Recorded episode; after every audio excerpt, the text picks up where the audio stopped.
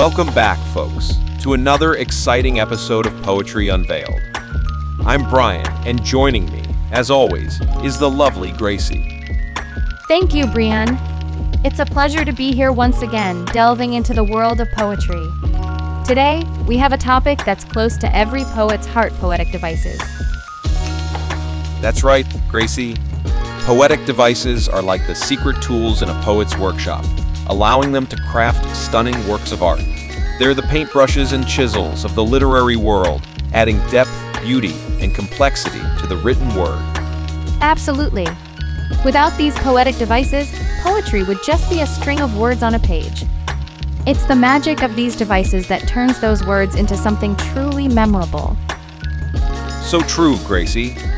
Whether you're a literature enthusiast or someone who simply enjoys the beauty of language, understanding these devices is a game changer for appreciating poetry. Today, we'll explore why these poetic devices matter, how they impact the reading experience, and we'll even dive into a list of 25 common poetic devices and their functions. So, let's get started, shall we? To kick things off, let's talk about what poetic devices actually are. These are the tools in a poet's toolbox, techniques, and literary devices that add layers of meaning and beauty to a poem. That's right, Gracie. And these devices come in all shapes and sizes, each with its own unique effect. For example, we have anaphora, which is the repetition of a word or phrase at the beginning of successive lines or sentences. It creates rhythm and emphasizes a particular idea. And then there's alliteration, the repetition of consonant sounds at the beginning of words. It adds musicality and a rhythmic flow to the poem. Exactly. Each device contributes its own special flavor to the poetic dish.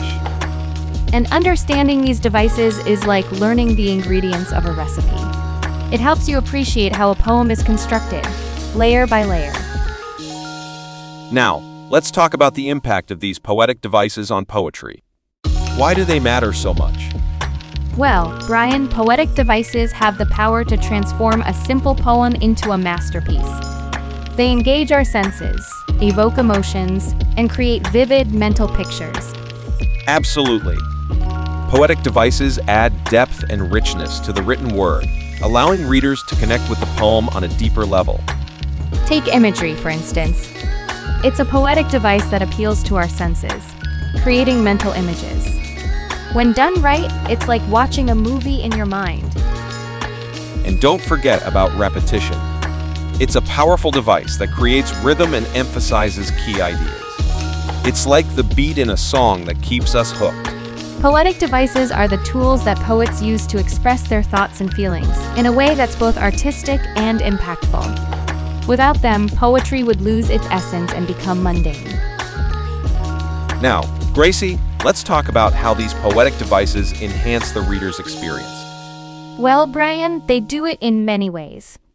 First and foremost, they evoke emotions.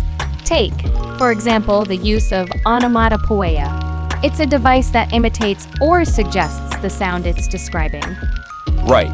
When we read words like bang or whisper, we not only see them, but hear them in our minds.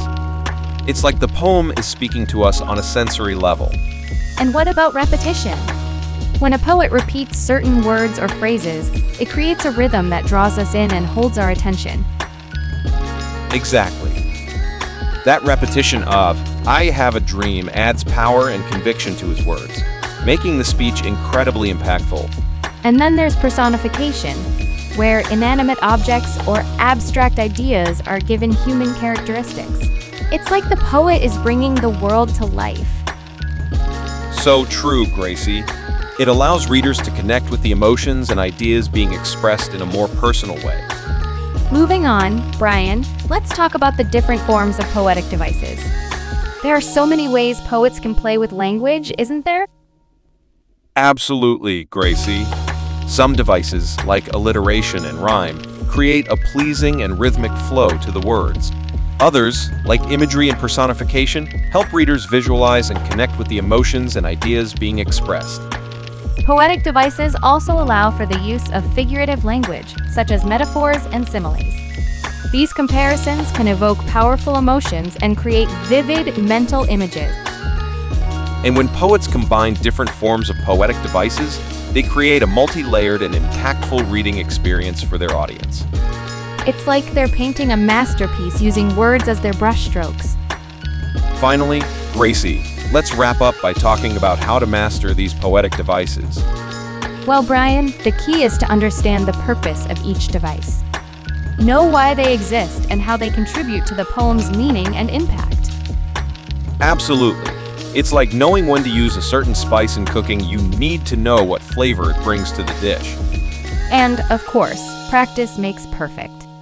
Reading and writing poetry is the best way to get familiar with these devices. And, of course, practice makes perfect. Reading and writing poetry is the best way to get familiar with these devices. That's right. You don't become a master chef overnight, and you don't become a master poet without practice. So, to all our listeners out there, keep reading, keep writing, and keep exploring the wonderful world of poetic devices.